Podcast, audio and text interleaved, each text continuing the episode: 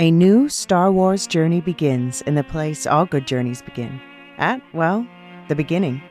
This Star Wars Day, I'm excited to introduce the new Star Wars Canon Timeline podcast, where we will piece together the complete story of that galaxy far, far away in timeline order from the dawn of the Jedi through the great unknown following the sequel trilogy.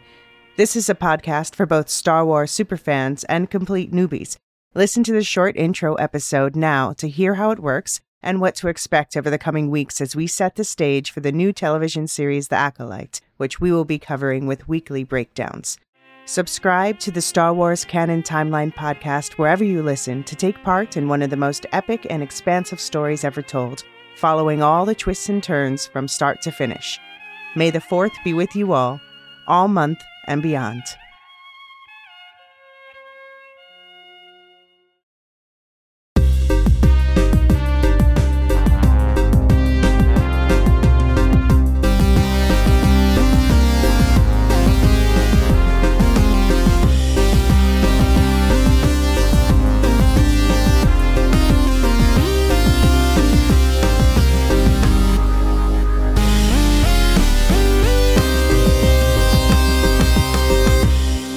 Welcome to the Mandalorian podcast, where the Lorehounds, your guides to a galaxy far, far away. I'm David. And I'm John, and this is our coverage of the Disney Plus original series, The Mandalorian, Season 3, Episode 6. In this podcast, we're going to be discussing a scene by scene breakdown for Chapter 22 Pew Pew Guns for Hire, followed by listener feedback and programming notes for our upcoming schedule in April. So, what's everyone thinking about this show? Write in and let us know. You can send us feedback in two ways. Email us at starwars at or head over to our website and either use the contact form or leave a voicemail, which we'll play on the next episode. thelorehounds.com slash contact. And if you're eager to talk Star Wars with us sooner, join us on our Discord server, link in the show notes below. We've been having some raucous conversations over there. People are having a good time talking about the show. So jump on over, say hi. John and I are both around, and we've got a great supportive community and uh, people really having a good time talking about this show. Absolutely. A quick reminder about our Patreon. If you like what we're doing and want to support us directly, check us out at patreon.com slash the lorehounds for just $3 a month. You can get ad-free versions of all of our podcasts, early access, bloopers, and more. And of course, you can always get our ad-supported podcasts on our Firehose feed by searching for the Lorehounds on your podcast application of choice. We're on Apple, we're on Spotify, we're on all the things. So just uh, look us up, Lorehounds. And um, we could also have a cool subscription tool at thelorehounds.com at our website. You can go in there and uh, tell the website what application you're using or what platform you're on. And it'll configure the, the feed link for you.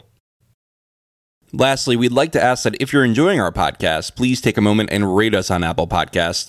Even better is if you can leave a short review letting others know what you enjoy about our coverage. There's a lot of people covering this show, and ratings really do have an impact on rankings, which helps other people find our podcast, which means we can make more podcasts. Yeah, and we've gotten some really lovely reviews. So if you have less, left us uh, left us a review, thank you. There's been some really kind words, and it, it means a lot to John and I to have that kind of support and encouragement. So, John, what did you think about Guns for Hire? It seems to be a I don't want to say controversial, but people are coming down uh, on different sides of this and what this episode meant for them. So, what did you think? I would say I had a great time, and it was also without a doubt the weakest episode of the season. Oh, wow. Okay. Yeah, I I liked it a lot. I didn't love it.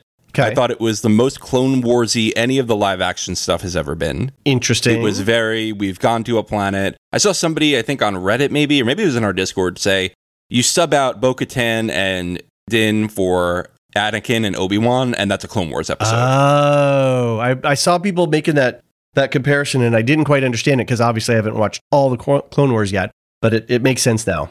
Yeah. right.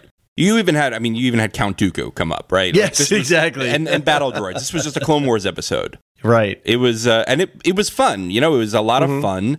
Uh, I was watching it at 3 a.m. with my son, who uh, has decided to stop sleeping through the night again, Okay. and.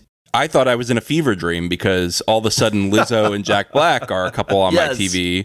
Yes. And I did I it it seemed like an SNL sketch for a minute, right? It seemed like like they were hosting SNL and she was a musical guest and they and they just had to play characters in a Star Wars situation. But I thought they did pretty well. I thought it was fun. And uh, yeah, so basically it was it was pretty good. It wasn't the best thing I've ever seen, but it was a fun ride. It was a nice little detour, and we still moved the plot forward, so I wasn't left frustrated at the end. nice. What do you think, David? Well, you had me at battle droids. Yeah, they looked a lot better than in the prequels, huh? Yeah, they looked amazing. They were, uh, you know, uh, um, what I would say, uh, live action battle droids were great. Because yeah, the, the prequels were all CGI, right? And these were, Yep, I don't know, these were something else. Uh, I almost to the point of like, is there a person in that suit? But how would they fit that? You know, it was, it was really good. They should have had somebody say Roger Roger though. That was a missed Oh. opportunity. Uh, they had plenty of other member berries in there, but yes, I agree. they they did they did not. I was surprised that that one droid did not say Roger Roger. I I, I know. uh, I did catch that. I did think that this was a wacky episode. Yeah. Uh, we started with a Romeo and Juliet esque story that crossed into this sort of mercenary thing, and then we had a buddy cop mystery with yeah, well, like you said, the cameos. And, and, and I was like, okay, Jack Black, and then I was like, oh wait, that's Lizzo, and then it's like, oh wait, it's Doc Brown, it's uh, uh, Christopher Lloyd, and I Yep, was like, yep. wait, what, stop the madness. um, and then we had this really strong pivot at the end that just heaved the plot forward in in huge ways. And uh, it was, it was like it was kind of wacky, but it kind of worked. Um, I know I've said this before, and I was kind of harping on this in the last couple of episodes, but the production values on this season are off the charts. The you know using the volume, using the, the you know just straight up CGI, um, uh, the live action, the practical sets, the Ugnaughts looked very Yep. Ugnaughty. You know, uh, it, it all looked really good. And then when they were in the um, up on the planet's surface, everything looked bright and clean and crisp and sharp. And in contrast to some of the darker episodes that we've had this season, so I just visually, I I felt very satisfied by this. The running around on the streets um, in the city, you know, with that sort of not rainy Blade Runner feel where, you know, it's all kind of neon and, and dark, you know, noirish. Looked beautiful. So I, I was really happy visually and, and overall storyline, even though that this was a, a wacky episode. What makes me nervous is that we're two episodes to go and I have no idea where we're going. And I know a lot of people Yep. in fandom are feeling frustrated and confused and they're scratching their heads. Um, but that's where we just pour the member berries, you know, get the fresh member berries out of the refrigerator, pour some, you know, blue chocolate milk on there, put on our jammies, hang out with Cyril, eat our cereal. Um, And at the same time, we've got New Republic politics happening. We've got droid autonomy and sentience. We've got, you know, Mandalorian creeds versus blood. Who has the right to rule? So we got this really weird dual level thing happening, uh, all all in a very good looking package. So, uh, yeah, I just have to just go with the ride and not take it too seriously. And I'm enjoying the season, and I enjoyed this episode, even though it was just kind of nutty.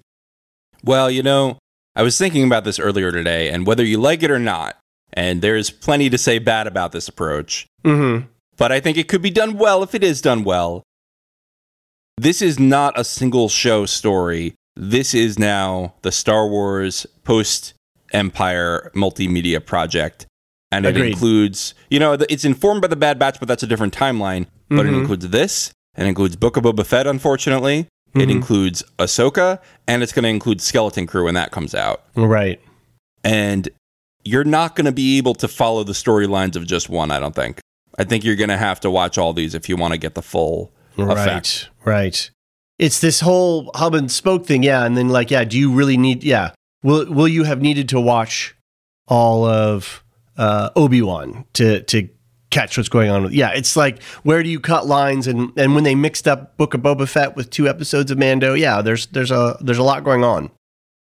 Yeah, that was a fatal mistake. That was really bad. I think they need to keep the Grievous, maybe not. Grievous, yeah, all right, not fatal, but they they really need to make sure that the main characters have their storylines followed up on in their show, or that's going to really start to turn people off. Mm-hmm. Yeah, because they I- got a I could agree ton that. of bad feedback for that. I thought it would have been fun to have Mando come in and save the day, fine, in Boba Fett, Uh-huh. but we did not need that plot line to be in Book of Boba Fett. That really should have been maybe you know have have a two hour Mandalorian special, right? Yeah, right, right. I, I don't know why we didn't do that. Anyway, let's not complain about Book of Boba Fett. Let's have some fun with the Mandalorian. I say we get good. into the episode. Well, we've got a few callbacks first. Uh, Oh, boy. I've got to do a couple of things uh, as I usually do, and I'll be quick about them. Uh, one, and I'll post this uh, screenshot in the the Discord when we get done recording here. But there was this really interesting uh, scene when Bo and the armorer were talking last scene, uh, seas- uh, last episode, when they were down at the old forge, and uh, it was when the armorer asked uh, Bo to take off her helmet, and then she approaches her, and there's a shaft of light coming down out of the ceiling, and it's illuminating the armorer's head and Bo's feet. Hmm. And a lot of times when you use that hard light silhouetting, your uh, and characters are moving in or out of the light, they're typically trying to say something about their, you know, oh, this character's dark, this character's light, they're good, they're rising up out of the darkness, whatever.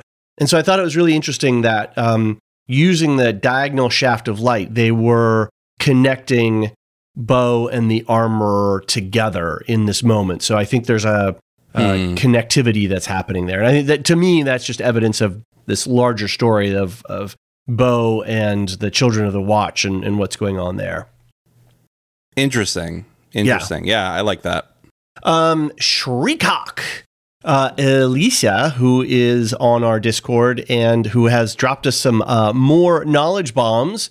We've got a huge uh, recording from her today about two different topics, which we'll get to later. But she pointed out that the Shriekhawks, they were the insignia of Clan Vizsla and thus became the symbol of Death Watch, which was led by Vizsla. So that was la- Mm. a couple episodes ago where the armorer says, take the Shriekhawk training corps. And so, and I was wondering what the deal was with that. And uh, she was able to come up with that answer that, that had to do with Vizsla and the Death Watch. Yeah. We do not stand Death Watch. It was No. a bad organization, right. which which Bo is partly responsible for. Uh, another uh, quick callback to last episode Paz calling um, Captain Teva Blue, right? When he's talking to him, he's like, Uh-huh. clear out of here, Blue. Uh, missable detail in the Adelphi bar the New Republic flags were all blue with a yellow insignia on them. Okay. So I think that that, that had to go into the uh, way that the New Republic forces are, you know, being colored and, and with their flag and stuff like that. So Gotcha. All right. That's fun. Lastly, and this one's we've got to talk about a little bit. We'll try to be quick about it, but it's kind of important, I think. Gideon. Okay. Yep. Uh, in the Lambda shuttle, right, we had a Beskar alloy. Wasn't pure Beskar, it was a Beskar alloy. And I'm not sure, is that like a question mark? I don't know enough, you know, metallurgical knowledge. I don't have enough metallurgical knowledge about Beskar. Hmm. But my question is one of my questions is how does a piece of Beskar get broken off and lodged in a wall of a shuttle when they were trying to, you know, uh, uh, extract Gideon? How does Beskar break like that? That is seems very very strange to me. And so then it starts to open up that whole question of is this a false flag? Was this pirates? Was this Empire rem- remnants? Was this rogue Mandalorians? Um, I think one theory that's going around, and the folks over at the Ringerverse had an, an article about this. Is there a secret base on Mandalore which would explain the bombers? Hmm. Um, yeah, maybe. Yeah. So my ultimate tinfoil hat is that Thrawn and Gideon are secretly mining Beskar on Mandalore to make dark troopers out of Mandalore armor. That's like my batshit crazy tinfoil right. hat I like you know, it. thing. Um, but I wanted to see what if you had any more thoughts. I mean, I know we touched on it a little bit last episode, but broken Beskar is it what who what where? Um, and I wanted to see Hmm. if you had any any had developed any thoughts on that since last week. You know where I'm from. Precious metals are scarce, and so Mm. to make them stronger, we combine them with other metals. Wait, wait, what is that from? That's from Rings of Power. That's that's Halbrand. it's like I know what that line is, and I can't pull that out of my head. I got too much pop culture cruft in there. yeah, that's yeah, awesome. That's a good callback. Did you hear that there was a fire at the theater that shut down? I the heard, production and for the second? horse died. Not there, horse? not at the hear fire. that. There was Okay. a there was a. This was like a week ago, I think. A horse died while shooting a charge scene. Okay. Um, so they're they're having a lot of issues with Rings of Power right yeah. now. Uh, Uh, we're not getting that this year. No, no, that's that's for sure. But anyway, any any further thoughts on Beskar and and Gideon? Well, I don't think Beskar is impervious. I think that it is very, very strong. But I could be wrong about that. But I, I it can't be impervious, right? Because how would you ever kill a Mandalorian then? I guess Well, you, you- I guess you shoot between. Yeah. I don't know. I don't know. I don't. I don't want it to be impervious because that's stupid. I mean, if you It look at pure it can't be impossible to get through, right? right, but when when Din had the spear and Moff Gideon was whacking him with the dark saber, Right. the pure Beskar spear could resist the force of the dark Right. saber. So, but that's right, but pure maybe it's resistant to right? lasers. That's And- pure Beskar. But even even then, even if you say like, okay, it does any amount of Beskar will protect you, Mhm. then okay, maybe it's resistant to lasers. Maybe that's like what makes it special because this Mhm. is uh, this is a society. This galactic society uses laser weapons to do everything. Right. So if it's resistant to lasers, that's functionally impervious in war. Right. But if you get blown back hard enough in your armor from an explosion, Yeah, you probably die, right? yeah, So I, broken I'm, I'm sure, I'm sure it breaks in some circumstances. We should, we need to get a, a Beskar es- expert in here. That would a be nice. expert. A expert. so, any any thoughts on uh, who might have sprung Gideon? Uh, I think that the last thing we we're going to see in the season is going to be a post-credit scene with Thrawn, Okay, got it. and then Thrawn is going to be the main villain of the Ahsoka series. Interesting. Okay, so we're gonna. That's my like bet. that. Got it. Okay, fair enough. Um, and we do have some internet points to wager later in the episode when we get some feedback because one of our listeners that wrote in a while back had won a huge pile of, of points. So All right, All let's right. get into it. Let's do it. This uh, episode was about 38 minutes if you don't include the previous on and the, the credits, and it was directed by Bryce Dallas Howard. And she's done a lot of work in the Star Wars universe now, and she's becoming very sure footed. And um, even regardless of whatever the script you might want to say about the script, I thought the, the direction was pretty spot on. She did a really oh yeah, good job. for sure. she- she's becoming one of my favorite directors in the Star Wars universe so far. Yeah, no, I think she's doing a great job. But you're right; it was a well-directed episode. Honestly, the whole production value of it was great. I think the the weakest part was the writing. It still wasn't bad, but it Yeah. that was that was the thing that drug it down a little bit for me. Right, and we had three almost almost three full separate stories kind of connected Yeah, together. so yeah, it was yeah. a little weird. Yeah. All right, we open on a Quarren ship being intercepted by Axe Woves and his band of Mandalorian mercenaries in the Arquitens class command cruiser that they took from Moff Gideon at the end of season two. Wove exploits. I've got to watch my my autocorrect wanted to ke- keep making that wolves. Um, it's yeah. Woves ex, uh, exposits about who and what they are and tells Captain Shugoth that he and his band have been hired by a Mon Calamari viceroy to capture and return the viceroy's son. Oh, the Mon Calamari are back. Can we just talk about this? I know that this is something from the, the original trilogy, but George Lucas, can you just name this species a better name? The Mon Calamari? Yeah, Really? it's ridiculous.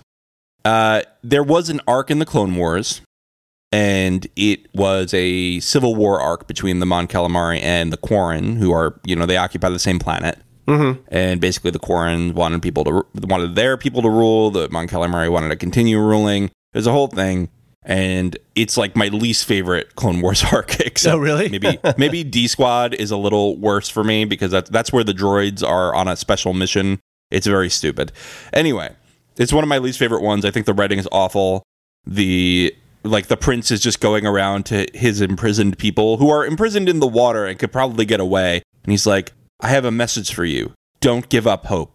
And I'm like, it, just it was just so bad. Right. It was so like cringy dialogue, but Padme basically helps. Uh, I think Padme and Anakin, maybe Ahsoka, all help.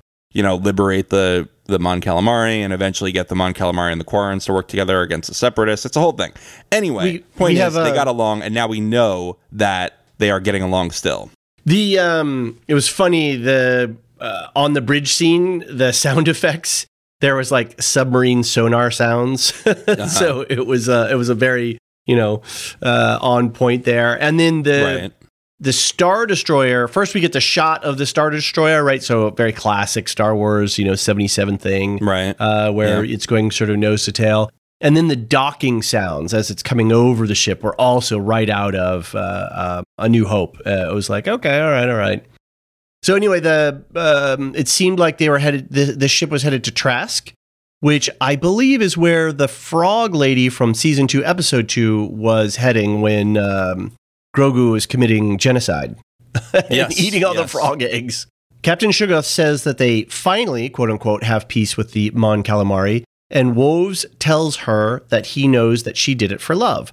The young Mon Calamari prince comes onto the bridge um, and begs to be not taken back and to express his love. Shugoth tells him to go, and the Mandalorians escort him off. Woves says that they have a contract waiting for them on Plazir 15. So is this like a long term contract, I guess? Yeah, it turns out to be. yeah. Uh, I don't love Woves. I think he is. Really? He's kind of terrible. The, like, oh, you mean the you mean the character, right? yeah, no, yeah, he's yeah. an awful person, is what I'm saying. Got he's, it, fi- yeah. he's fine as, as a character. Actor's doing a good job. Character's well written, but just uh, the whole. I thought Mandalorians were supposed to be honorable. We are for money. yeah, he's very mercenary. Yep, yep. And this was Not all great. very Romeo and Juliet. Um, yep. So uh, Alicia wrote in, or wrote in, she recorded in uh, some knowledge for us. She's going to give us a nice background, uh, some more background on the Quarren and the Mon Calamari uh, conflict. So let's take a listen to that clip. We got our Mon Cala Romeo and Juliet story at the opening, which was definitely yet another reward for fans who sat through the episodes of Clone Wars you're usually told to skip. Um, we started this episode getting reintroduced to Bo Katan's old crew when they show up to take back uh, Mon Calamari Viceroy's wayward, lovelorn son, who's run off with a Quarren captain. Um, that captain, Captain Shugoth, by the way, is played by Christine Adams. Well, if you Google her, she's one of those faces that keeps popping up in things. So, of course, you can't see her face here. Um, but the Mon Calamari princeling, um, he was a actually played by Harry Holland, as in the little brother of Tollin, uh, Tom Holland, aka Spider Man. Um, but of course, in this episode, yeah, the captain plays dumb with the Mandalorians when they first show up, and she says, "We finally have peace with the calamari. Why would I jeopardize that?"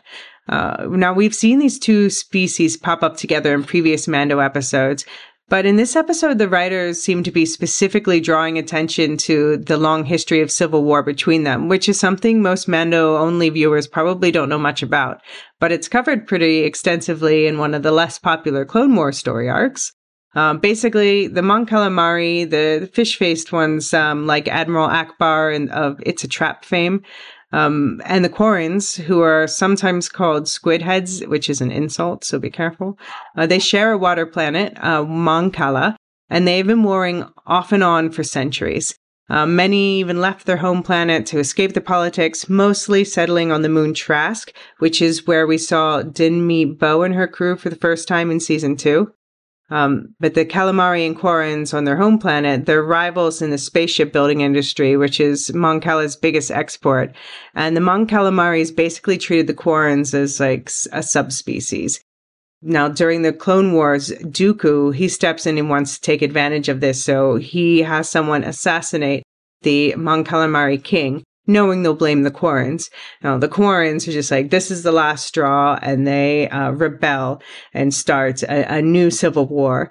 Um, but with the guidance of Ahsoka and Anakin, uh, the new Ma- Mon Calamari princeling, he made peace with the Quarrens, and the two managed to team up to push the Separatists off their planet with the help of some Gungans, including Jar Jar. Um, now, this story arc, it, it isn't very popular, like I said, but there is a cool underwater battle where they actually fight in 3D with like attacks from above and below, as well as the sides, which is something that Star Wars seems to kind of forget is possible in most of their space battles. Um, but anyway, by the time of the original film trilogy, the Mon Calamari had especially become important members of the Rebel Alliance, though their planet was occupied by Imperials.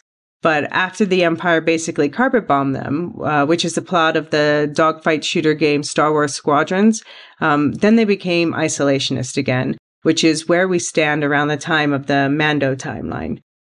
But later in the timeline, in the Allegiance comic book series, which takes place during the sequel trilogy, uh, at this point, the two species will again pledge their allegiance to Leia's resistance, this time to fight against the First Order. So, what we might be seeing right now is a story arc playing out that sort of connects the dots to get to there um, from what happened before. So I don't know if we'll be seeing more of the two specific characters we saw in this episode, our Romeo and Juliet, uh, they didn't even name the Mon nobleman's son, but it is interesting that at one point Mando took a bounty to pick up a Calamari nobleman's son who skipped bail, uh, which is the job that he abandoned when he realized he couldn't leave Grogu in the cloner's hands, um, and went back to save him. So it's probably not the same unnamed noble Calamari child, but it would be kind of fun if it was. Uh, knowing Star Wars, though, Captain Shugoth, at least, and maybe even Harry Holland will pop up randomly somewhere in the future. But in any case, it does seem like Star Wars wants us to be paying attention to the overall political conflict between the two species and their relationships with the powers that be in the galaxy.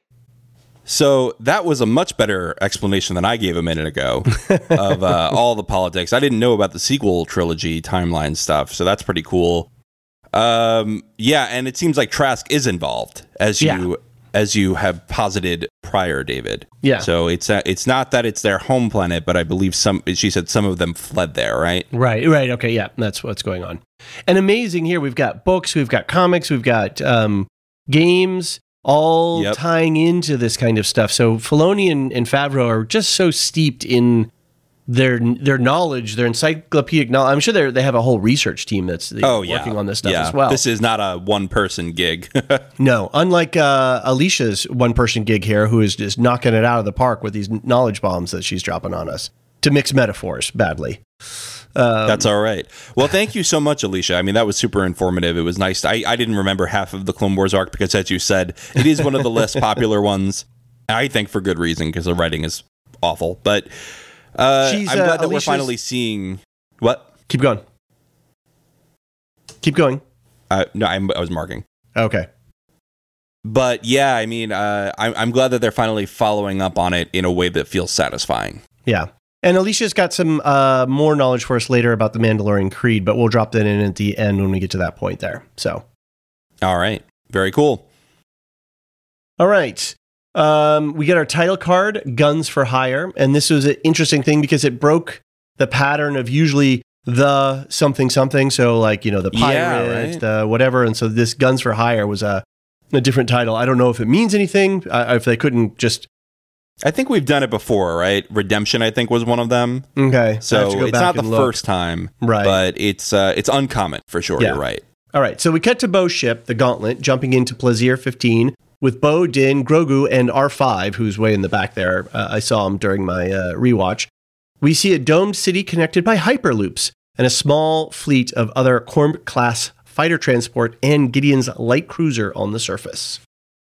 Yeah, so what did you think about this this area? I wasn't sure where we were going at first. I wasn't yeah. sure if I guess I guess Plazir 15 was dropped earlier, but it didn't really I, I wasn't sure if we were. Register. Yeah, I, it didn't connect for me. I thought I thought we might be going to uh, Mon Cala for a little bit. Sure, because I saw domes and I and I feel like there was some kind of domed thing in Mon Cala in that arc, but I was wrong. It's Plazir 15, which I don't think we've seen before.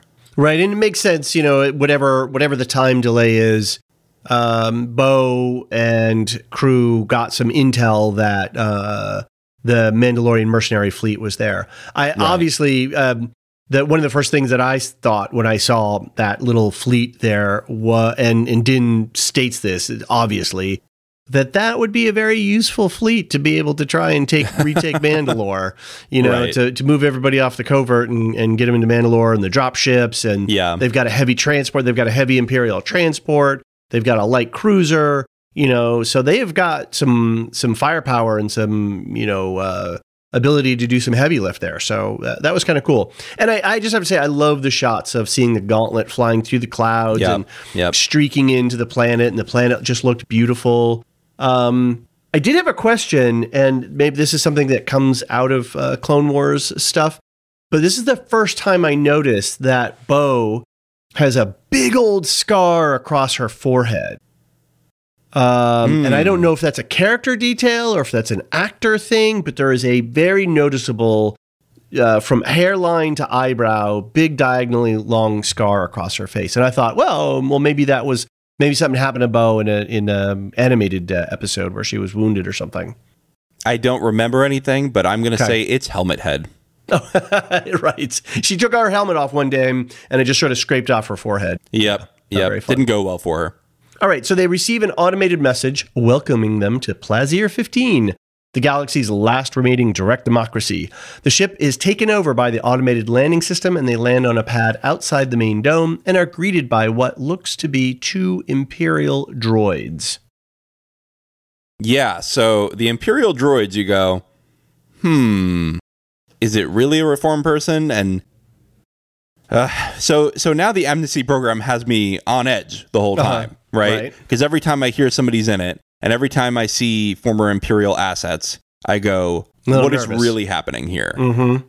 Yeah. So that that already gave me anxiety, and the fact that they, you know, they they took the ship and they just made them land. That was like, Yeah, that was a "Ugh, trip. What's happening here? Yeah. The music was, it sounded like one of those um, uh, washing machines that you get, modern washing machines where there's like, doo. I Um, know, yeah. That was I liked it. I thought it was perfect for the society. Yeah, completely. And the but the you gotta you gotta think though that that you know um, mirror mirror. Uh, I don't know you. I, I know you're not a big Trekkie, but there you know there's a very famous uh, story arc from the original series that's carried on to a couple of other things where there's a you know it's called mirror. The first original one was called Mirror Mirror, and it was um, the Enterprise crew encounters their opposites in a mirror universe. And so Spock has got this badass goatee and and they're all bloodthirsty and stuff like that. So we had a a mirror mirror version of C3PO and R2 waiting for them here Yeah, on the yeah. Hyperloop uh, uh, station. So I liked it. yeah. I enjoyed it. Something I did notice too, which did play out a little bit, was that Bo had her jetpack but not her helmet, and then Din obviously had his helmet but no jetpack. So uh, that comes into play in some of the action later on. But I thought it was very strange that Bo didn't take her helmet. Not that it was that big of a deal, but you know, yeah, you right. I mean, I know she doesn't want to wear it all the time, but you would want it to fight at some point, right? yeah, you get punched in the head or something. Yeah, you know, Yeah. blast the head. Yeah. All right, they jump into a Hyperloop car and ask to be taken to the Mandalorian fleet. The automated system says that they can't, and they're asked to scan their chain codes. And they're informed by the planetary leadership that the planetary leadership has requested to see them, and they're whisked off uh, in speed and comfort. Wasn't did they delete uh Din's uh crime? Because wasn't he registered as a criminal at one point as the Mandalorian who helped kidnap a pri- uh, not kidnap, but break out a prisoner? Oh, right, yeah. I think they did resolve that, but I can't remember totally. okay, And But he was very free with his chain code. He's like, yeah, all right. Yeah, yeah. Um, the whole chain code stuff, like, really uh, was a highlight of the cloning stuff for me. Oh yeah. Go yeah, on. it just it just sort of it, it just was like a, a reinforcing or buttressing the the whole thing of genetics, and Right, you know being able to you know your fingerprints, your genetic code, what what have you, and then it obviously comes into play later on in the in the episode. I, Right, strange right. that Grogu they didn't ask to scan Grogu's chain code. Well, if you're a minor, you know, I guess. I guess that's what it At is. 50 years old. Right. Um, interesting. Uh, I tried to do some uh, research on the Coruscant Accords, and it seems like that's something that they're building in the show. So Article 9 was nowhere to be found on the internets. Um, and that was access to self defense forces and peacekeeping zones. Yeah, that was the same uh, document that had the no Yes. cloning rule, right? yeah. So yeah. so we're we are building it up as you said. So that's cool. Um, and I have to say that the the filming in the Hyperloop, the they, I mean, obviously this must have been in the volume, and so as they're cruising by and the light is reflecting off their helmets and hitting their faces, it looked looked great. It really looked Yeah. uh, looked, looked special. Yeah. I I couldn't tell that it wasn't real. All right, so they arrive at a party being hosted by Jack Black and Lizzo. we're introduced to Amnesty officer Captain Bombardier and the Duchess, and we learn about Plazir's history and how Bombardier and the Duchess are both elected and royals. Jack Black has one of those voices where the minute you hear it, you know who it is. and when he Exactly. goes, "Come," Yeah. I just knew it was him, and I Yeah. was delighted. I Yeah, you were? it was Okay, so good. funny to me. Yeah, yeah. Uh, Again, I had a ton of fun this episode. I thought Yeah. I thought the story was a little silly, and and you know it was basically just a procedural, right? But uh, but other than that, I, I mean, I, I had a ton of fun, and that's what we're here for, right? Like that's the point of Star Wars. John, do you enjoy secretions? Would you like a little sip sip? I would not like a secretion. no, thank you. I That- would rather eat. Uh, I'm sorry. I would rather drink Mon Mothma's weird cocktails than I would have one of these secretions. That's right. I was going to say yeah, Or the worm cocktails. worm thing. Exactly. Yeah, yeah. Or you could have a fish if you're traveling with the Quarren, you know, in your oh, right. float tank. Right. Yeah, they did some Yeah. definitely some funny stuff here. Uh, missable detail: two individuals of the frog lady species were sitting to uh, Captain Bombardier's left there at the end of the table. Um, Okay. we don't know. I tried to again do some internet searches about the frog lady, and that's all she's identified as. And they don't. Uh, nobody has given us the species information yet for them, but there were a couple of them at this party. You know, everybody wants the species names. Between this and not naming it the Yoda species, we're Yeah. all mad. Yeah. We're all just furious. Furious. It's very frustrating. Um, Bombardier was a, a very interesting name, and I wasn't sure maybe that Jack Black was Canadian, but he's actually from California. So Bombardier was a Canadian snowmobile company that I believe was started around the 40s. And then in the 70s and 80s, they expanded into public transport vehicles and jets. So a lot of you know private corporate jets, you know, uh, are are Bombardiers. If you ride on on streetcars or some buses, they're they're built by uh, Bombardier. So I don't know why they they chose that name. It was a very fantastical name, though, Captain Bombardier. You know, but other yeah, than maybe that, that's why, a- right? yeah, I think so. It just sounded good. And Lizzo's hairpiece was amazing. that Yeah. thing was wild. That was Yeah. very cool. Yeah, super cool. I thought they both did a great job. I had a lot of fun with it. Uh, they were they were a cute couple. I enjoyed Yes. them. Yeah, for sure. All right, Bo asks to see the Mandalorians and, Bar- and Bombardier pitches them on the conditions. It seems like some repurposed droids are causing trouble, and they want Bo and Din to solve the mystery. Bombardier and the Duchess explained that their charter forbids, forbids weapons inside the city, but because they're a pluralistic society, Bo and Din can have weapons and armor since those things are intrinsic to Mandalorian culture. In return, they offer to have Plazir recognize Mandalore once it is retaken. You know, they didn't really need the weapons that much in the end. I No, bet you they could have taken them out without the weapons. Just a jetpack. I think they Mm. would have been fine. Right? Or uh, some of the uh, what are the cable things that they the grappling hook things? Yeah, the grapple hooks. Yeah. yeah. Um, missable detail when they're walking out to admire the view, they walk across that little game board piece that they see that they play later, where Oh, okay. Grogu helps.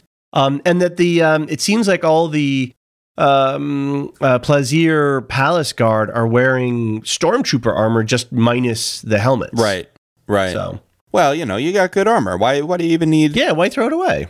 Yeah, you know? I, I agree. I mean, the stormtrooper armor is basically just a different version of the clone armor, and that Yeah, stuff was yeah, good. So, That's true. Yeah. Yeah. Although the clones will tell you that it's far inferior, just so you know. If I you don't know watch what the- Rebels, I don't know what it actually does. it doesn't seem to help them in, in many ways. So yeah, yeah, it's uh, it's not great. It's No. not great armor. Now I don't know about your daughter, but I know if my daughter ever saw that thing that the Duchess had behind her, that train, that flower yep. cape thing, there would be no peace in my household until uh, one of those things was procured and worn twenty four seven. That thing was so cool. Well, my daughter is up to saying snack pretzel. So that's that's where we're at on the demands. Okay. So I have not been I they, she has not demanded a specific toy yet. Okay, wow, interesting. Only only to play. Has she self-identified for colors or patterns? Oh, or yeah. that kind of stuff. Oh yeah, plenty of that stuff. Okay, yeah. Yeah, so yeah, I, I, I yeah. think that you know it. I remember We're on our way. Well, I remember uh, some relatives of us gave uh, gave her some of those um, uh, fairy wings that you can strap on your your back. Oh, you know the little wire and and um, net ones. And uh, yeah, those didn't come off for like weeks. Oh, yeah. they- She's a little too young for that kind of hyperfixation, but Okay, it'll come. It's coming. It's coming. Right. All right, so this is where we slip into buddy cop territory. Um, by the way, have you ever seen 48 Hours or Beverly Hills Cop? I have not.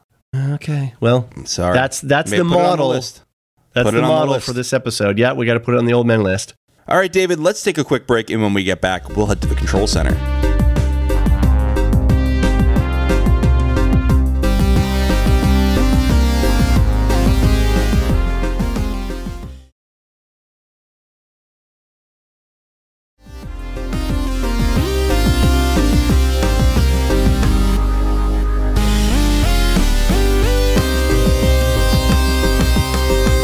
And we're back. So yeah, just when we thought that the uh, cameos were we couldn't have any more cameos, we get Christopher Lloyd as Commissioner Helgait, uh, the wizard behind the droid management system on Plazir. We get some exposition about the droid reprogramming program.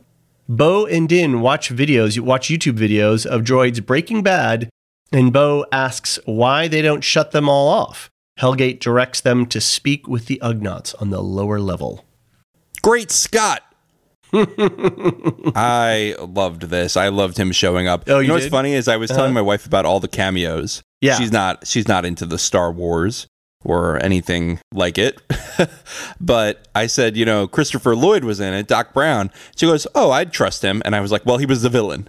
and, and she said, "Well, then never mind." Never mind. So one of the things that Helgait mentions the planet Karton, uh, which is the planet where Miggs Mayfield was uh, held prisoner when Ah, Cara okay. Dune sprung him uh, for Chapter 15 for the Believer. Uh, so that seems to be a big chop shop uh, planet. Uh, yeah, So yeah, anyway, just more con- connective tissue. right. Yeah, that's cool. I like the continuity. Yep. All right, Bo and Din descend to the Ugnaught workshop. Bo tries to throw her weight around, but Din is able to uh, smooth things over with the Ugnaughts with a little bit of respect and honor to get the info they need. In the Hyperloop on the way to the loading dock, Bo is upset with Din for usurping her when speaking with the Ugnaughts. Yeah, uh, but I mean, Din did a great job doing that. he did. right? Yeah. He, you know, it's it's so interesting to contrast his diplomacy here Yeah. with how he treats the droids later. I mean, when he Mhm. wants to, he's very intelligent. He's very sensitive to people's sensibilities. Mhm. He is, you know, very perceptive of people's mannerisms. He's he remembers specific details, like saying "I have spoken" two seasons ago. I mean, that's a lifetime ago for him. Didn't he uh, treat with the um, the Sand People as well? Uh, yeah, he did. Yeah, and he did a good He's job a with good- that. He's he's the Priceline negotiator. I think when he's got he's a very goal oriented individual. When he's got Yep. a, a clear goal, he he whatever whatever he can figure out to be the best way forward, he goes that route. So Right. loved the callback to Kuiil uh, to season one uh, with Nick Nolte's uh, original Ugnaught character in the in the series. Right. Yeah, Right. and it was.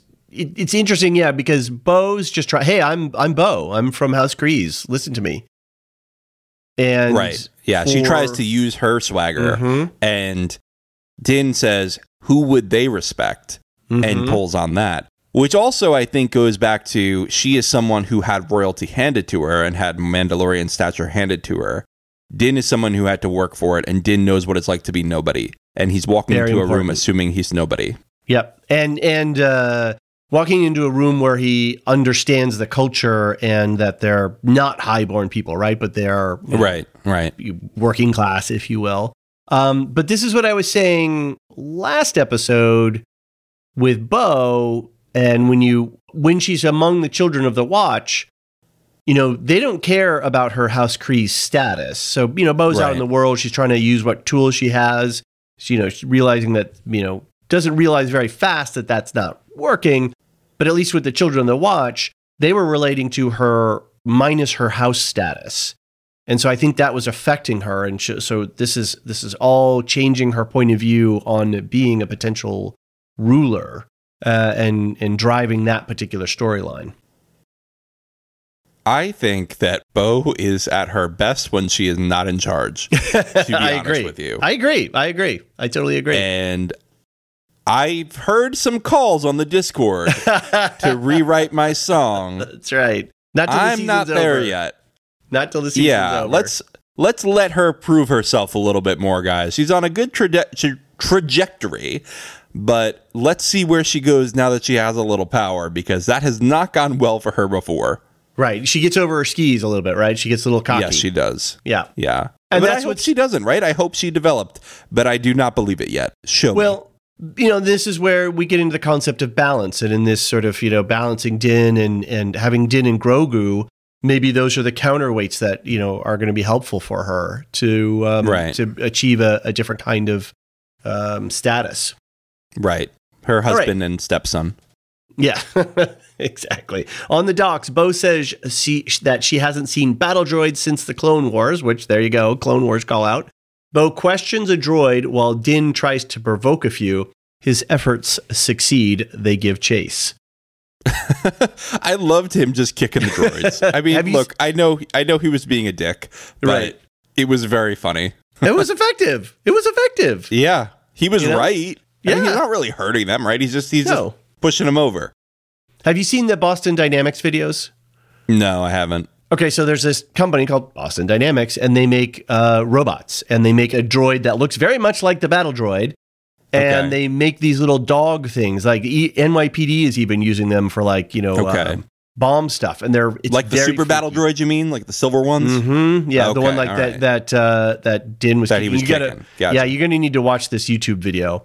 And uh, they they they had a whole room. One of the videos was a whole room of these big bots dancing and doing like 50s shimmy, like shake your butt Okay. dancing. Um, and then there's this one that's a, a bit famous where they have a droid walking around, and one of the one of the uh, Boston Dynamics employees is like pushing out and kicking it to try to test its balance. But it just looks terrible. It just looks Right. like they're you know That's being funny. harassing this droid. And so this video, that what Din was doing is like straight out of that video. So Hmm. Definitely have to, to to see that. It's a they're short clips. They're they're pretty funny.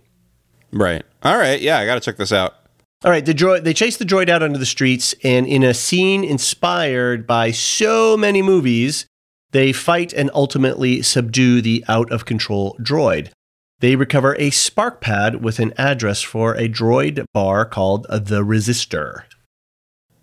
Yeah. Uh, again, we're in the procedural thing, right? They happen to find another clue, and now we've got to follow the clue to the bar, exactly and we're going to talk to the guy. And we got to chase the bad guy down the street, and it's got to be like Yep. this raucous thing, you know, French Connection, uh, Men in Black, uh, you know, 48 Hours, Beverly Hills Cop. It's all, it was all right out of that. So, Yeah, it was. Uh, this is why I felt it was a little silly, right? And yeah. and uh, it Oh. was fine. It was fine. Again, guys, I'm having a great time. Yeah. I when I turn off my brain, I'm having a great time. But if you're asking me for my critical opinion, this Right. was the weakest writing of the writing of the season. But I again, like whatever. Who cares? Yeah, exactly. So I looked up spark pads. Those also seem to be a new thing. I, I guess it's like a business card, but then it was like a spark pad is a, a piece of metal that you can attach to something else to intentionally cause sparks. So you could put one on the uh, tail of a skateboard, say, and then when you tip up, you can drag that piece of metal and it'll cause sparks to shoot out from behind you or you can put it on ah, all a the cool car kids or something that. like that. Exactly. Yeah. So, so I wasn't quite sure. he was sure. a skater boy. He said, mm-hmm. "See you later, boy." she wasn't good enough for him. Was that that's a '90s thing, isn't it? It's the early 2000s. It's Avril Lavigne. That's you it. will that's show it. her I know, respect. I know. I know who she was. I remember when it came out. I remember. I just had the decade wrong. Um, on their way to the bar, Bo tells Din to follow her lead in an attempt to keep her partner under control. This is classic buddy cop movie stuff. Uh, you know, right out of the pages of that of the trope phone book. Yep. Yep. So, um, and uh, again, you know, balance here, right? You know, the, you know, Din versus Bo, who's got what strengths, and they haven't learned yet to trust each other uh, when it comes to these, you know, types of negotiations and when one person has needs to have the lead. I mean, this was classic Lethal Weapon with Danny Glover and Mel Gibson. Danny Glover's like, okay, look, We're going to go in. We're going to be cool. I'm going to talk. It'll all be fine. We're not going to shoot nobody. They walk in. What happens? They get in a gun battle, and uh, you know uh, Mel Gibson has to kill the guy, right? So and they lose Yep. their their clue. So this is like right out of um, uh, ripped out of the pages. They're getting too old for it. That's exactly right. As they walk into the bar, the music stops and all the optical sensors turn towards them. Din throws out a reverse line from 77, and they speak to the bartender, and Din threatens to yank out its memory circuits. Bo cautions Din, and then the bartender offers to help. You're wasting your time. You can't reason with droids. Their behavior is programmed. All they do is reason. They are also programmed not to harm organics. How's that going? Man, uh, someone doesn't like the droids a bit. seriously, seriously. well, we don't know Droidist. exactly what happened to him in his childhood, right? But I think I think it's assumed, it's pretty much implied that the separatists were involved in some way. Oh, right, and he almost got squashed by uh, a battle droid himself, didn't he? Right, right. In the flashback So, scene. He's not not a big fan of the droids. We know. Yeah, lots of Easter eggs in this bar scene. Um, I think I even saw AZI, the uh, droid from Bad Batch that was flying that flies around with Omega at times. I think oh I yeah, saw the, a few the, me- of those. the medical droid. hmm I, I saw at least two of those. Uh, what I thought were Okay. those. All I kinds. thought I'm I sure saw a probe did- droid. Oh, really? I thought I saw an Imperial probe droid, but I could be Okay. wrong. That's cool. Um, and then of course the line of like, you know, I don't think they get our kind in here much, right? Which is like straight out of uh, uh, the original uh, New Hope, where you know the bartender tells C-3PO and R2D2 not to come in. I know. I had the same thought. You know. Oh, oh, okay. So now we're doing the reverse. You're not welcome here. Although they didn't. They were Yeah. actually much more polite. But it was, and again, like uh, uh, you know, it was a trap when Pershing, you know, calls out that it's a trap line. So yeah, they're they're Yeah. pulling all this stuff. They're pulling all Yeah. this stuff. And strangely, John, strangely, it's not bothering me. Okay. So right. you know, You're all in. See, this is what you've crossed the threshold I really have. of of I really being have. able to put on your pajamas yeah. and just have fun. Because I think I think if you if you had not said that right at the beginning of, of this season, I think I would have been it would have been a lost cause. Mm. so maybe now you'll actually like the Clone Wars. Oh yeah, I'm you know I'll, I'll switch it to the Japanese uh, audio language track and and I'll, I think I'll I'll be fine. there you go. Uh, the bartender comments that on Plazir, the droids are given a second chance, whereas the New Republic would rather scrap them, especially the droids that go back to the Separatist era.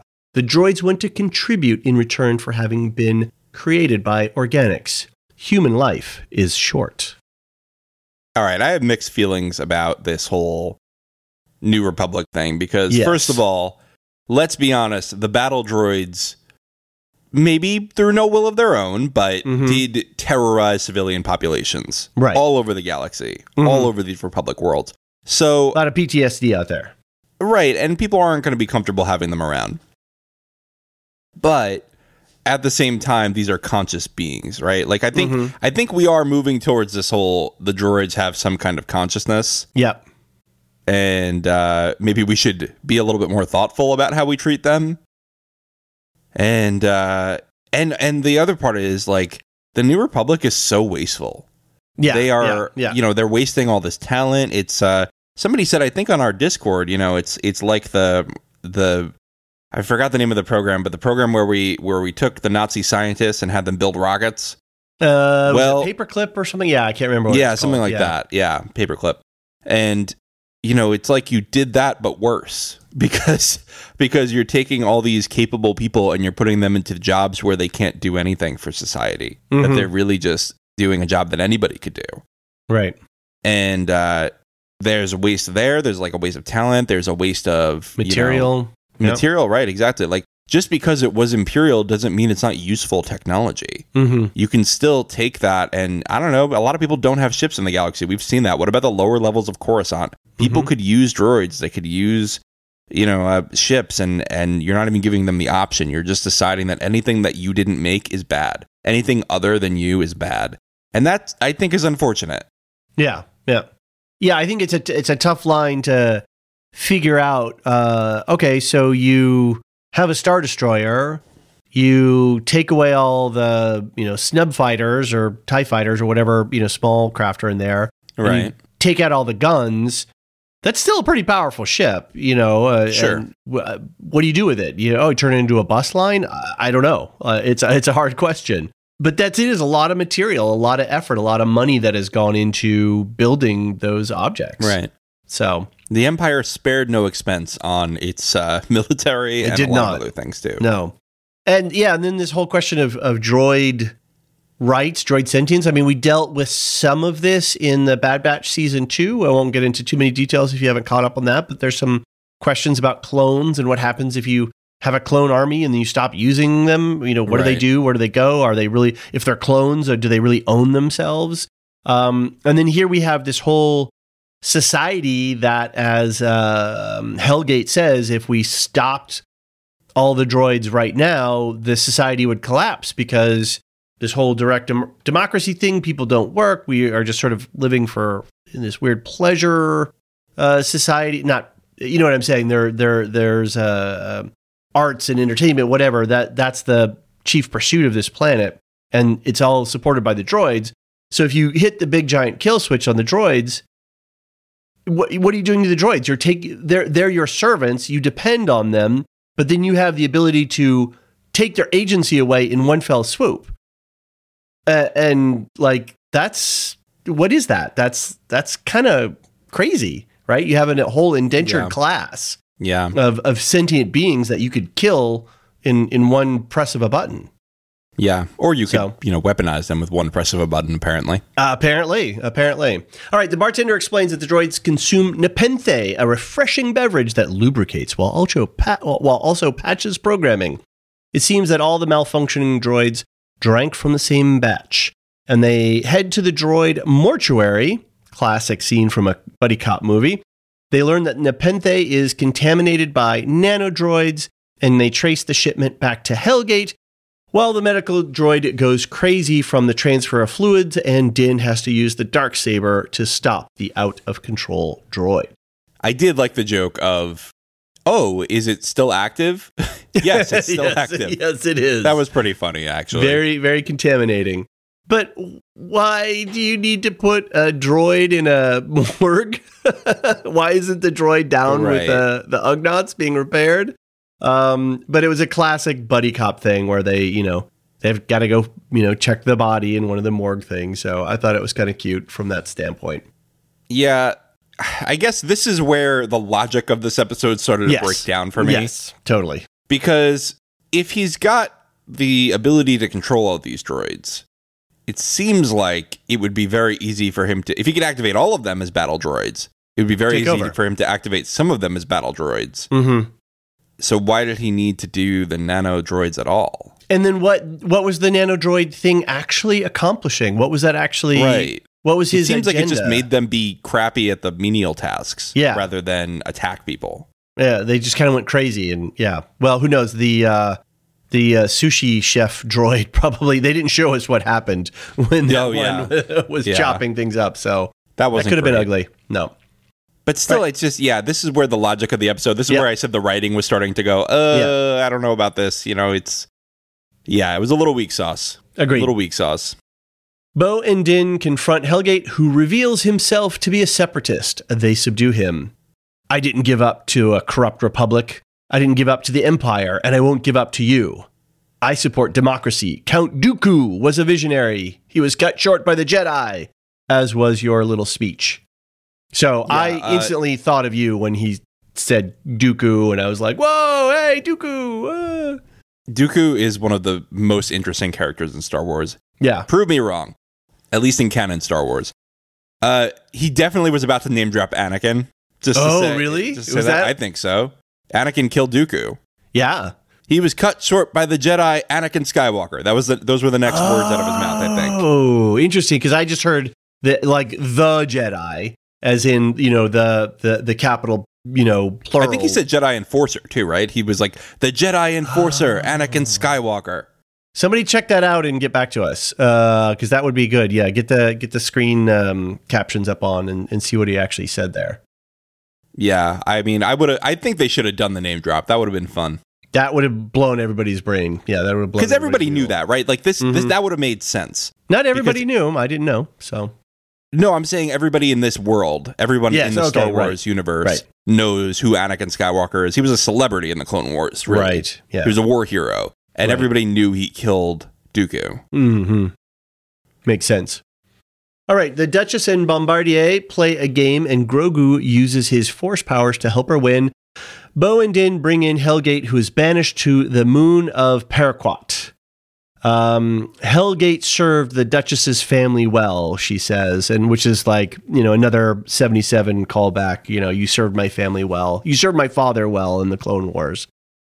Yeah. so these little yeah. phrases there. So, Yeah, that's fine. yeah. We, we, we love a little callback. The Duchess honors Bo and Din with a key to Plazir, and Grogu is granted knighthood in the Ancient Order of Independent Regencies. Grogu is now Sir Grogu. Sir Grogu. Okay. Sir Grogu, the Green Knight. Yeah, there you go. Oh, there you go. There you go. Ah, Ah, interesting. I'm sure Mar- uh, Marilyn will have something to say about the Green Knight because I don't know if the Green Knight and Grogu are necessarily of the same ilk, but No, they are. I've just decided. Yeah. Okay. Fair enough. Um, I tried to look up Ancient Order of Independent Regencies, and that also seems to be a brand new con- construct. So we'll probably right. see that as later. Later, and also put a pin in the Moon of Paraquat. We will see if that comes up as as well. Again, they're just sort of taking those uh, Tinker toys and you know sticking the sticks and the hub pieces and building out the the universe even more. Mm, sounds a lot like the Confederacy of Independent Systems, doesn't it? A little bit. A little bit. Mm. Our heroes head out to Landing Pad 3 to talk with Wove and the other Mandalorians. Bo challenges Wove and wins. Din relinquishes the dark saber to her under the dark saber technicality. Bum bum bum. John, what did you think of this final scene of the episode? Everybody's making fun of it as just copying Harry Potter rules. Oh, really? I haven't. Okay, I, yeah, you'll have to educate me on that. There's a whole concept in Harry Potter with the it's it's there's a technicality that is very important in the last book about the ownership of the Master Wand, which is like the most powerful wand ever. Okay. And it's the same rules of you have to defeat somebody in combat. You have to Oh, right. them. this is completely the same stuff. it's exactly the same and uh, they just ripped it from there which fine i'm sure i'm sure this is not the first piece of you know media that has ever thought of this idea of, Shocking. of winning a winning a Re- winning a in single duel, you know? combat. Yeah. yeah but yeah it was everybody's saying oh yeah the the master wand i mean the dark saber uh it, it follows the same rules That's funny. I thought it was okay. I thought it was okay. It, it does not totally make sense that he didn't say this before now, but maybe he goes, "Well, I think she's earned it." Maybe maybe he didn't buy the lore of the dark saber, Mhm. and now Now he, he, does. thinks that she earned it, so he's just like, "Yeah, all right, I'll give it to her." um, she says it's not a gift to be given, no matter how well intended. Didn't didn't Sabine just give it to her? She did, and, And uh, didn't that go well. is- no, that ended in Moff Gideon destroying Mandalore. Right. So it's not a gift to be given. So, Which, by the enough. way, something I didn't mention before, that ship I think is the same ship that destroyed Mandalore, and now it's going to uh, go oh. reclaim Mandalore. Oh, interesting. Okay. Gideon's uh, How light fun cruiser. is that? Right, because he's the one who led the siege of Mandalore. Right. Okay. Nice. Good call. Good call. All right. Um, I love the music in this scene. This kind of disco sound thing. I thought it was really cool. Um, I thought that the fight was pretty good and realistic between um, Axe and Bo, and that you know they would have known each other's fighting styles because they would have trained together, and so they would have Mhm. known each other's moves, and so um, that she bested him, I think, says something t- about her as a fighter. Um, and you know he he outweighs her by a bunch, and he's way taller and has a much bigger reach, so he's a much more dangerous fighter, and she still kicks his ass. So I thought that that was a, a good tell on on how wily and how tough Bo actually is. Yeah, yeah. She was very smart in her combat. Yeah, She really used his his own his own strengths against him. Right. Mhm. yeah.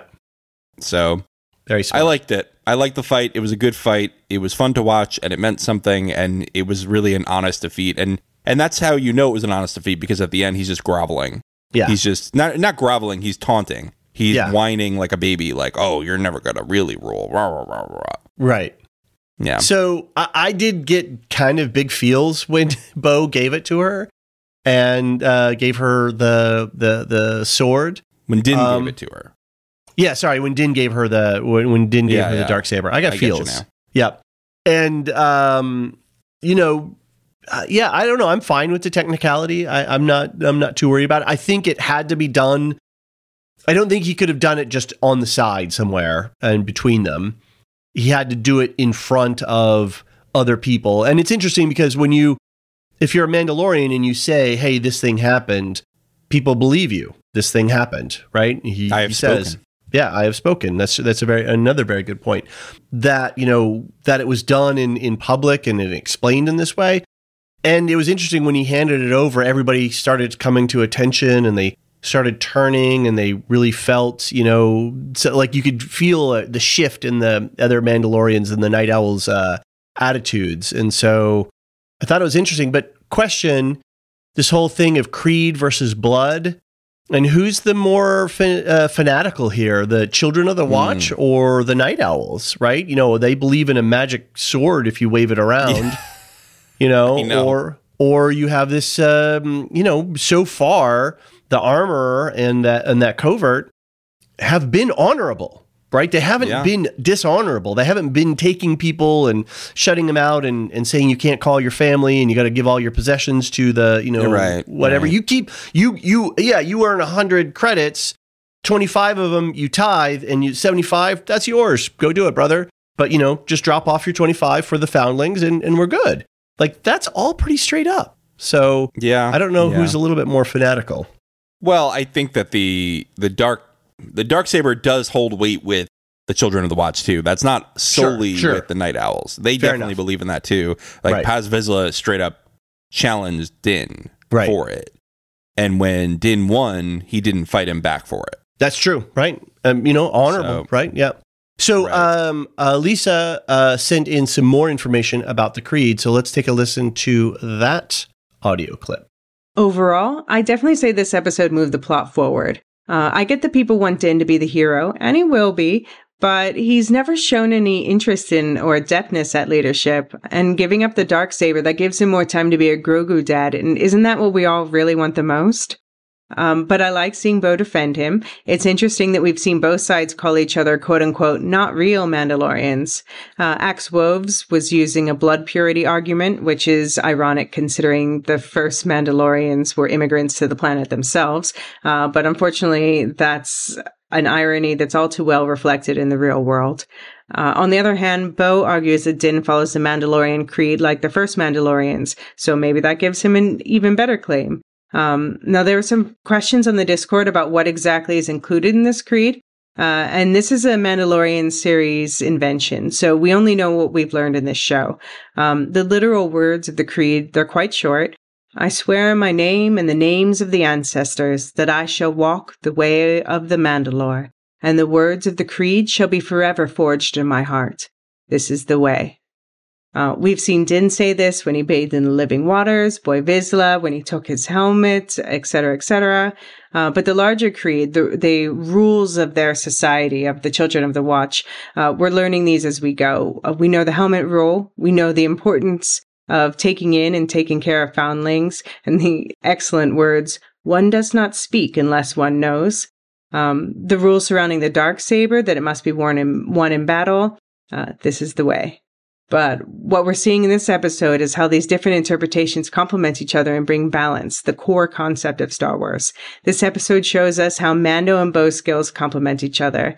In every challenge they face this episode, from negotiating with ro- royalty to negotiating with Ugnaught mechanics, together they had everything they need to face any challenge. And honestly, at this point, I'm hoping it's all three of them riding the mythosaur together in the finale. Well, I'm just glad that we're not Mandalorians ourselves because if we only spoke when we knew, we wouldn't have a podcast. That's right. We'd be in a lot of trouble. We couldn't follow that creed at all. I don't know. I'm ready to retire and just become a uh, Grogu daddy. So that that works for me. Oh, but that helmet looks hot. You know, Mm, especially yeah. you got to live on a on a beach planet. Oh no, you don't want to be wearing a helmet there. Get some rays.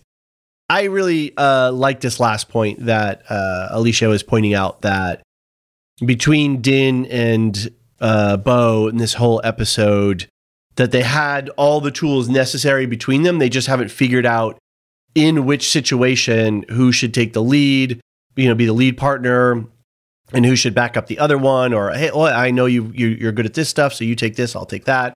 So I think they're they're working that stuff out. I think that's what this episode does. Is it builds some more working relationship between Bo and Din on a very practical, tactical level. Right. And, you got uh, to I get your playbook together. Exactly. And you can only do that by spending time together and time under stress and in conflict. Um, exactly. So, All right. yeah. Cool. Well, thanks, Alicia. Yeah. Always lovely to hear from you. So, uh, yeah, Alicia's been dropping a lot of knowledge bombs on her. Uh, maybe we should uh, invite her in for a quick chat during the season wrap up. Yeah, that sounds good to me. Let's uh, let's keep everybody posted on that. Sounds good. Okay. All right, David. Let's take a quick break, and when we get back, we will do feedback.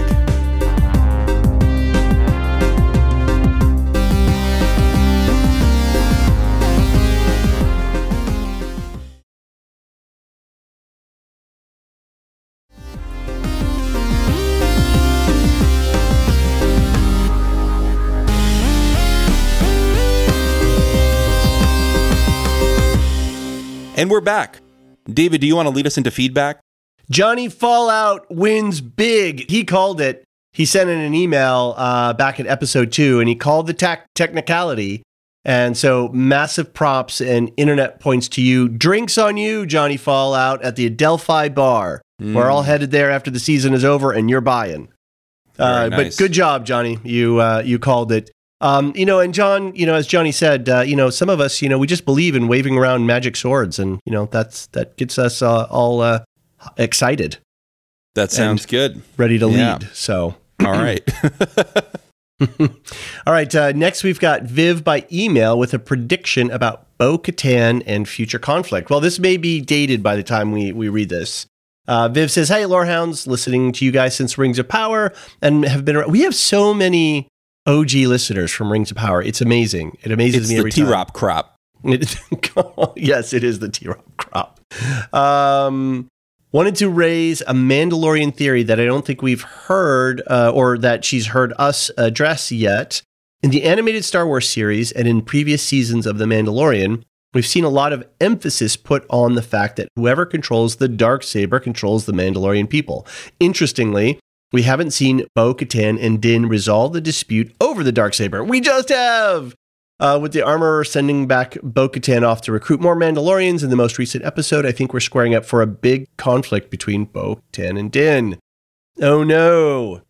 No conflict. We know that you can only No really internet control- points for you, Viv. I'm no, sorry. I'm sorry, Viv, but thank you for writing in.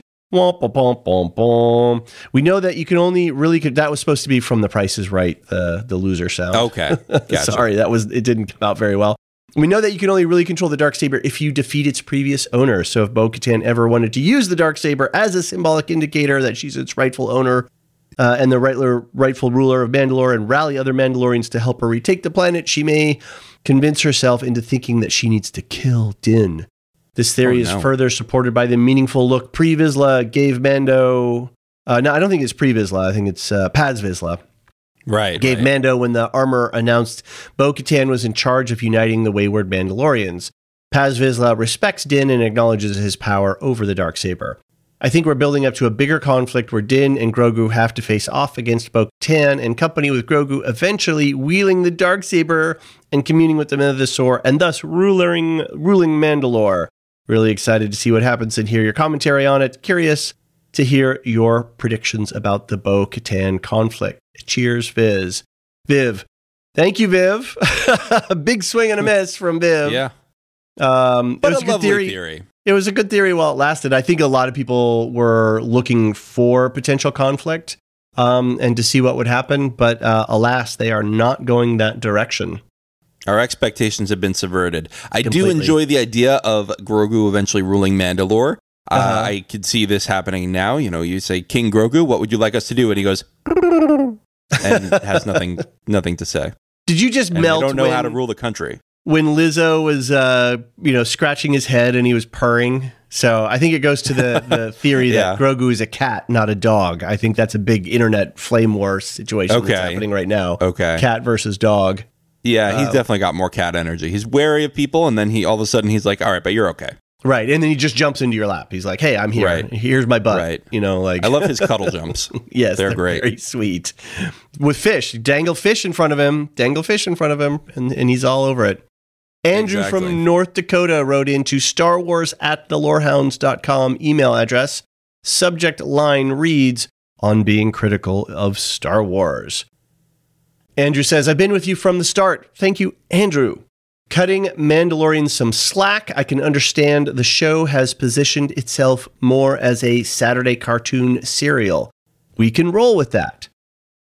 Uh, he comments that he repeatedly went to the new Transformers movies and at least enjoyed the audio visual exploits and kinetic energy of the artisans that the artisans delivered. But they were bad, even though it would come, he would come out positive. Uh, he'd still say, now, if this was actually a good movie to pair with this awe inspiring tech demo, we'd be elated. Everything can be better.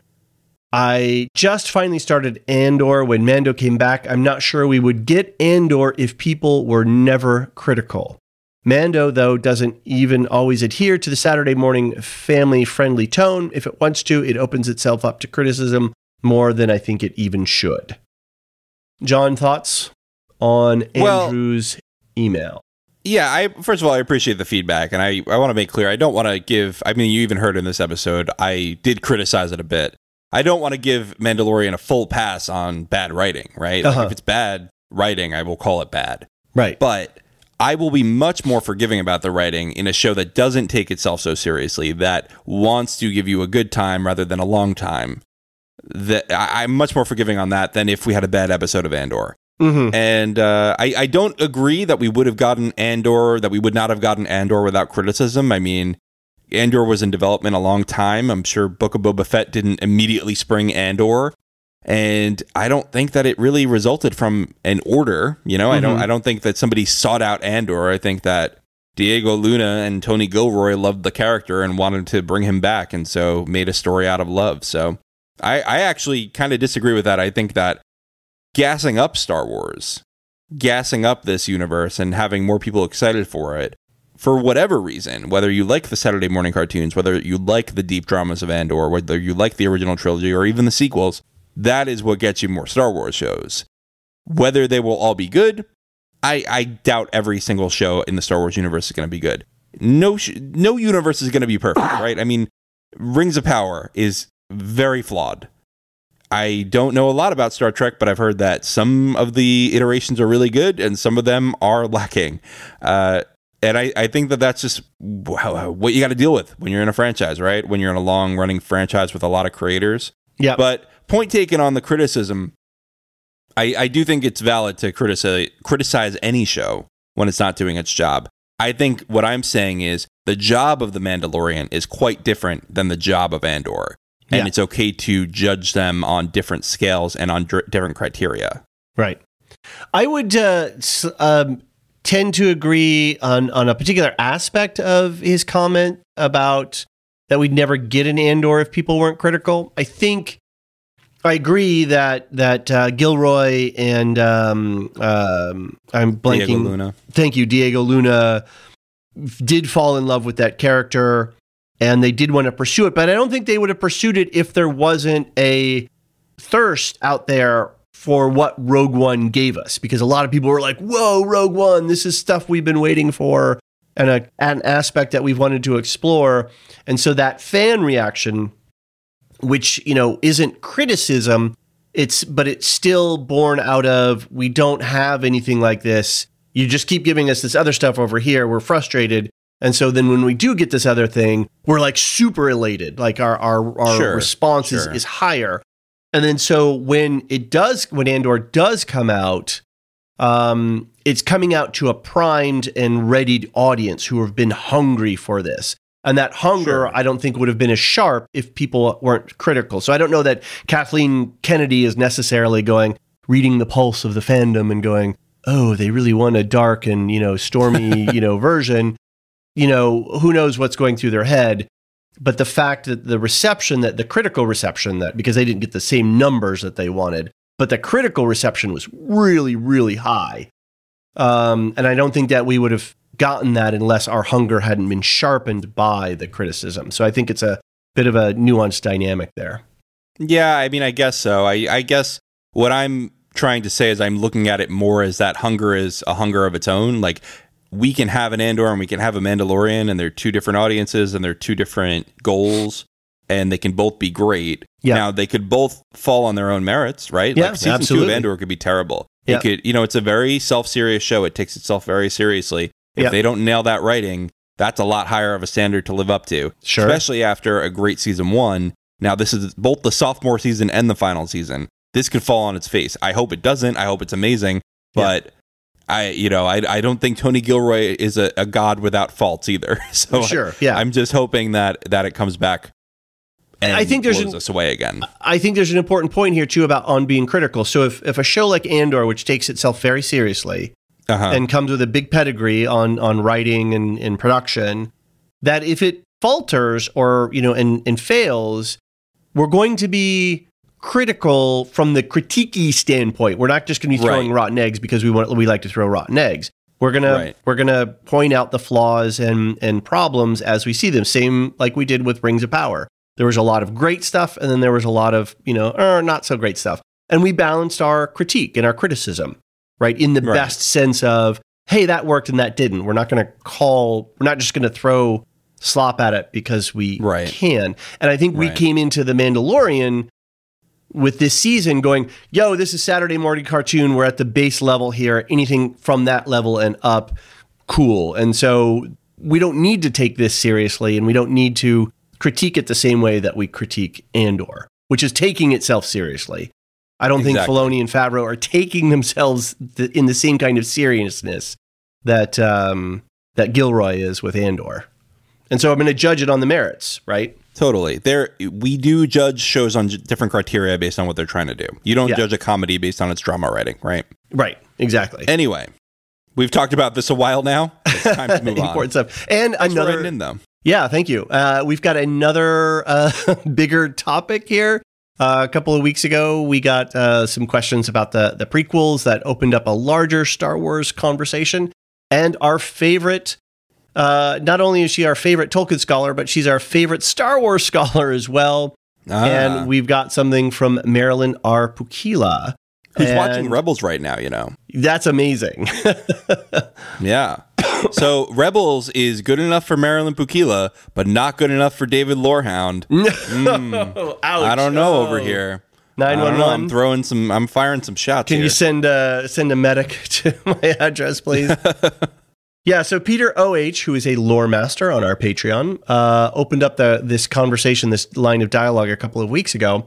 So Marilyn wrote in and she says regarding the conversation about seeing Empire Strikes Back in 1980, and then having to wait three years, ugh, uh, for the Return of the Jedi, there was definitely a lot of kerfuffle going on. The biggest discussion point, of course, was the Skywalker lineage. Was Darth Vader, in fact, Luke's father?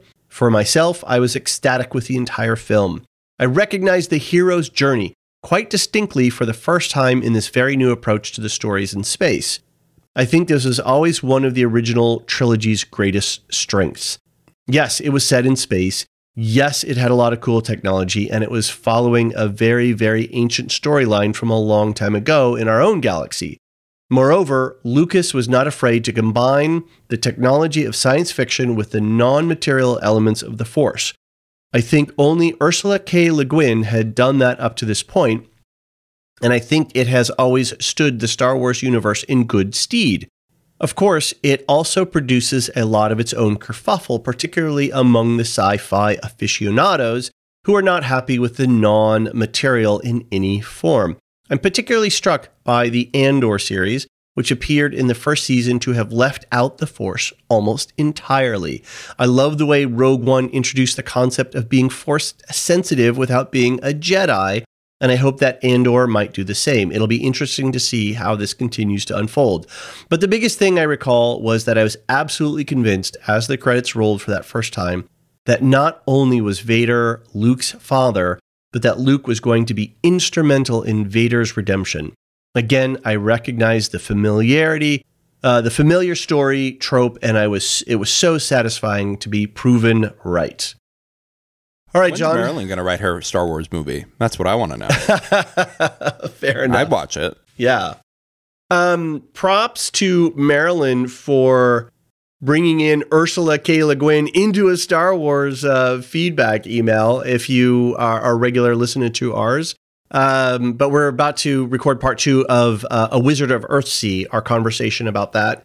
We're doing all four, we're starting out with all four of the main Earthsea books. And if you haven't read these, Ursula K. Le Guin wrote these back in the mid late 60s, and they are a huge foundational element of modern sci fi and fantasy.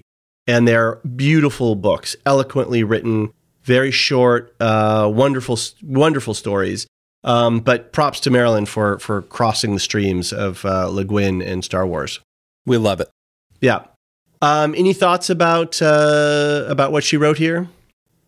I mean, that's pretty cool that you that you figured out that he was going to help in the redemption because I think that that was that was almost like an emotional twist, right? Because the whole Mhm. trilogy he's working up to fighting him Right. and to to working to kill him and or at least capture him. And no, he goes, "No, I'm going to fight it with love."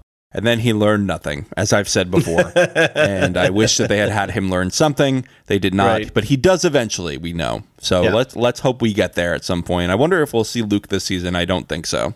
Yeah, I'd be fine if we didn't. Uh, I would like Yeah. to see some of the uh, the Ahsoka characters coming across. But yeah, it was a tough run waiting from 77 to 80 and then 83. Um, and when they dropped the I'm your father thing, like, you know, and the whole ending scene of Luke hanging off that, you know, antenna on the bottom of the, the Cloud City, like, that was a very emotionally hard hitting episode. And it was a perfect middle story for a three story arc. Uh, and, and really, I think that's one of the reasons why it's a lot of people's favorites is because it was so hard hitting and uh, it did its job. It, it in in a three story arc, it did its job and it did it really Mhm. really well. So Yeah. With excellent dialogue that needed no improvement. well, on that note, David, I think Yes. it's time to do our outro. So, it is. d- would you like to describe our patrons for everyone? I, I, I like to describe them as heroes. Yeah, they they are in our eyes. Um, we do have a Patreon. It is the best way to support us. If it works for you, uh, we would really love to have your patronage. Um, there are material costs in producing podcasts uh, of the quality that we try to uh, um, achieve, um, and our all of our Patreons uh, do that for us. At the base level, three bucks, you get almost everything. Our ten dollar level, the Lore Masters. One of the things you get is a shout out, and we like to shout you out every episode. And we have nineteen. We have nineteen 19. Lore Masters. It's crazy. And so they are Samartian, Cyrus, Mark H, Michael G, Michelle E, David W, Brian P, Nick W, SC, Peter OH, Bettina W, Adam S, Nancy M, Lavinia T, Duve 71, Brian 8063, Frederick H, Sarah L, and newest lore master Gareth C. Thank you all so very much for your support. Thank you all. I mean, amazing people. But now I have to tell you all what we have Yes, coming up in for April. everyone. in April. Sunday, April 2nd, we just put out our first Lorehounds Play episode with Brandon the Bard. I was joined by Brandon to discuss The Last of Us Part 1, and we only got through Part 1 of Part 1. So we're calling it Part 1A to avoid that much confusion.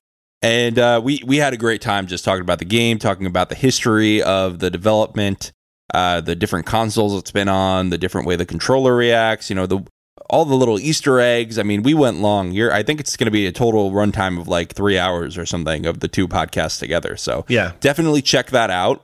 So earlier this week, we also put out uh, Star Wars: The Bad Batch season three. Oh my God, season three. We're in the future. Season two wrap up. Uh, and Star Wars Visions Volume 1 together in one little package where David and I broke that down and we talked about Star Wars animation generally. I had a blast talking about a galaxy far, far away. So if you're watching The Mandalorian, you might like that too. Yeah, it was a fun episode to record. Yes, it was. Ted Lasso is back, and we are covering it in full, kind of, because we're doing short little bite episodes that are going to rock you to sleep with their comfort because that's what Ted Lasso does. I'm losing it. I'm losing Yeah, the, the- the train of thought, guys. Okay. It's getting late. Uh, this Saturday, we have a new episode of Second Breakfast for our patrons, and that is going to be on eggs. And we're going to review the movie Raising Arizona, which is part of our little little challenge. You know, I challenged David to pick three uh, Nicolas Cage movies. The patrons voted on it, and Raising Arizona won. I wish we had gotten uh, uh, The Wicker Man because it's way more unhinged, but Raising Arizona pulled through, pulled Yes. pulled past The Wicker Man at the last minute. Last moment. Yep. The last thing I want to mention is Monday, April 10th, we have the Book Nook coming out with Marilyn R. Pukila, A Wizard of Earthsea Part 2. We've just discussed it a little while ago. It's a great read. Please join us if you haven't. All right, David, anything else to add before we sign off? No, just really enjoying the Mandalorian and enjoying all the conversations that we're having on on the Discord. Uh, people are into it, um, and yeah, you know, put on your jammies and uh, pour yourself a bowl of uh, blue cereal milk and uh, have a good time. Very cool. All right, see you all soon. The Lorehounds podcast is produced and published by The Lorehounds. You can send questions and feedback and voicemails at thelorehounds.com slash contact. Get early and ad-free access to all Lorehounds podcasts at patreon.com slash the Lorehounds.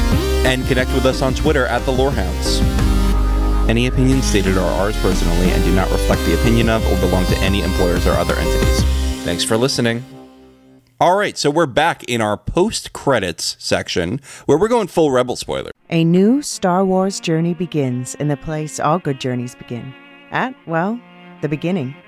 This Star Wars Day, I'm excited to introduce the new Star Wars Canon Timeline podcast, where we will piece together the complete story of that galaxy far, far away in timeline order from the dawn of the Jedi through the great unknown following the sequel trilogy. This is a podcast for both Star Wars superfans and complete newbies.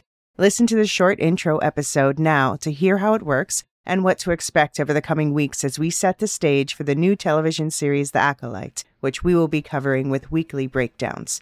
Subscribe to the Star Wars Canon Timeline podcast wherever you listen to take part in one of the most epic and expansive stories ever told, following all the twists and turns from start to finish. May the 4th be with you all, all month and beyond.